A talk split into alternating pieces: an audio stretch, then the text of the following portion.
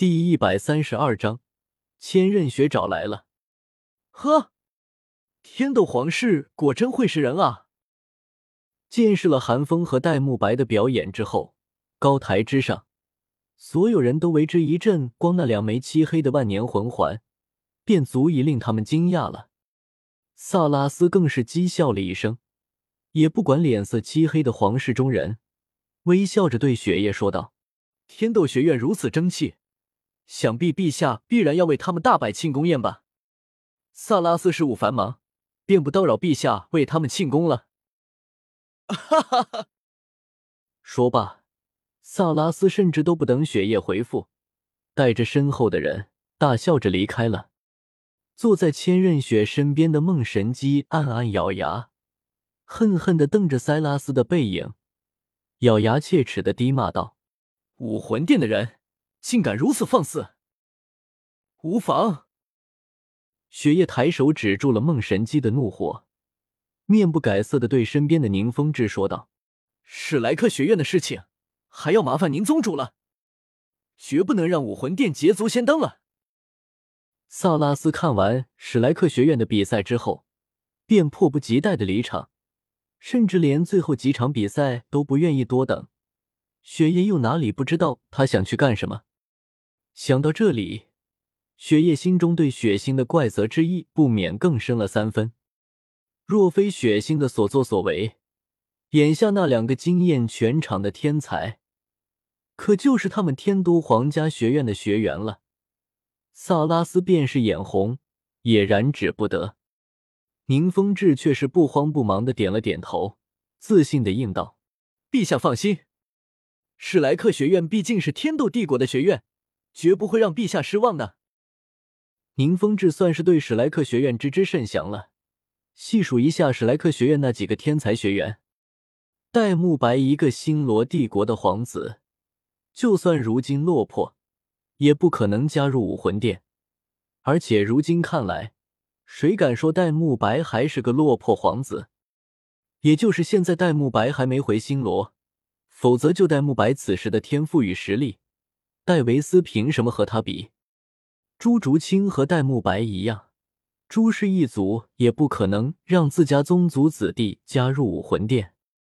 宁荣荣更加不必多说，而韩风、宁风致也早就将韩风当成自己半个女婿了，也不会让韩风加入武魂殿。武魂殿能给韩风的，他们七宝琉璃宗难道会少了韩风的？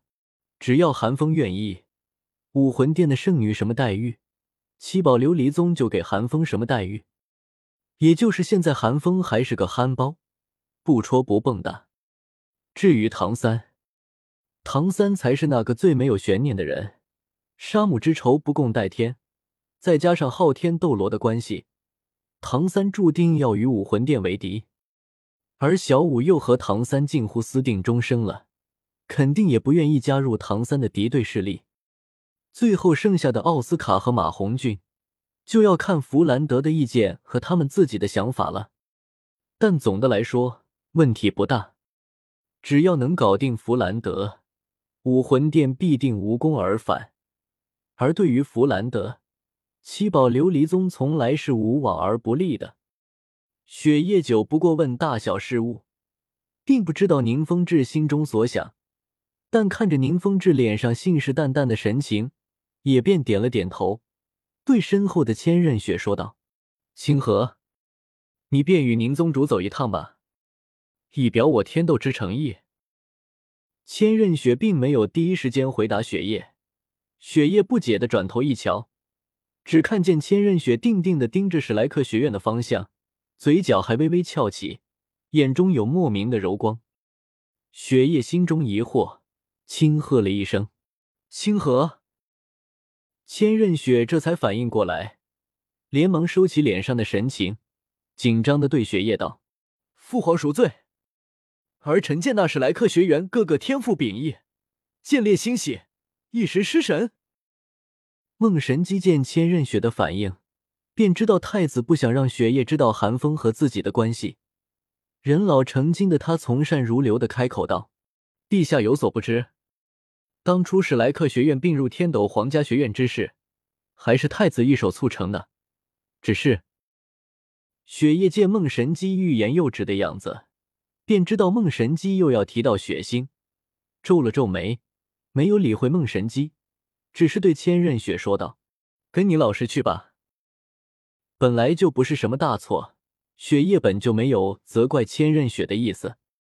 莫说是千仞雪了，他自己不也见猎欣喜？是。千仞雪连忙应下，接下来的比赛全都不看了，直接和宁风致离场了。在前往史莱克学院的路上，千仞雪主动对宁风致问道：“老师，您说史莱克学院有两个天才值得父皇注意，那寒风我已知之，但那戴沐白……”千仞雪欲言又止，以千仞雪之见识，如何看不出戴沐白的身份？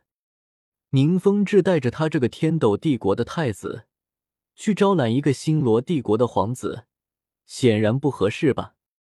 宁风致哪里看不出千仞雪心中所想，温煦一笑：“太子殿下有所不知，那史莱克学院之中，除了寒风与戴沐白之外，还有一个学员同样不逊色他二人丝毫。”哦，千仞雪皱了皱眉，不解的问道：“是谁？”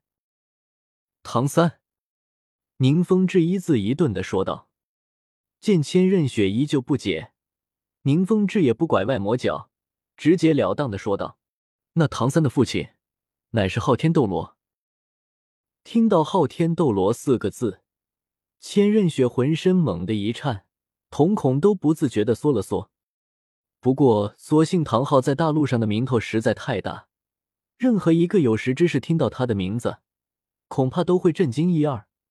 宁风致倒是没有觉得奇怪，只是静静的等待着千仞雪。他相信，以雪清河的智慧，不会看不出昊天斗罗对于对抗武魂殿的意义。在这一瞬之间，千仞雪心中有一万个念头闪过，但多年的卧底经历最终让他冷静了下来，长长的舒了一口气，意味深长的对宁风致说道：“若是如此。”那这个唐三的确值得下功夫了。宁风致不觉有意，只是笑了笑。而另一边，韩风回到学院的时候，马红俊和小舞还在他和戴沐白耳边不断抱怨着，俨然一副不让他们再上场的样子。韩风反正是左耳进右耳出，戴沐白则还在讨好着朱竹清，压根没时间搭理马红俊和小舞。而此时。李玉松正好走了过来，对唐三叫道：“小三，有人找，大师带着他们正在办公室等着你呢。”李玉松的声音令唐三一愣，显然他自己都不明白，这个时候会有谁来找他。但既然是李玉松亲自来叫人的，想来必然是贵客。唐三应了一声，便朝着大师的办公室而去。韩风等人看了唐三一眼。并没有在意，大师照顾唐三是众人皆知的事情，毕竟是自己亲传弟子，有事没事就会叫去办公室一趟。他们也没有多想，抬步便要走。但此时李玉松却突然叫住了韩风：“韩风，你等一下。”韩风停住了脚步。李老师，李玉松跑到韩风面前，笑着说道：“韩风。”那人还说要见你一面，你等一下，等唐三出了大师办公室之后，便过去。韩风此时很想脱口而出一句：“这人谁啊？说见就见，我还不想见他呢。”但看着李玉松认真的表情，韩风知道那人恐怕来头不小，只能点了点头，应了下来。和李玉松分开之后。韩风不慌不忙的漫步到大师的办公室之外，正好看见唐三从中走出，正打算问问情况，却看见此时唐三的神色极其阴沉，眼角甚至还带着些许红肿，根本不像是愿意说话的样子。唐三看见韩风，连忙收敛了脸上的神情，对韩风挤出了一个比哭还难看的笑容，之后快步离开了。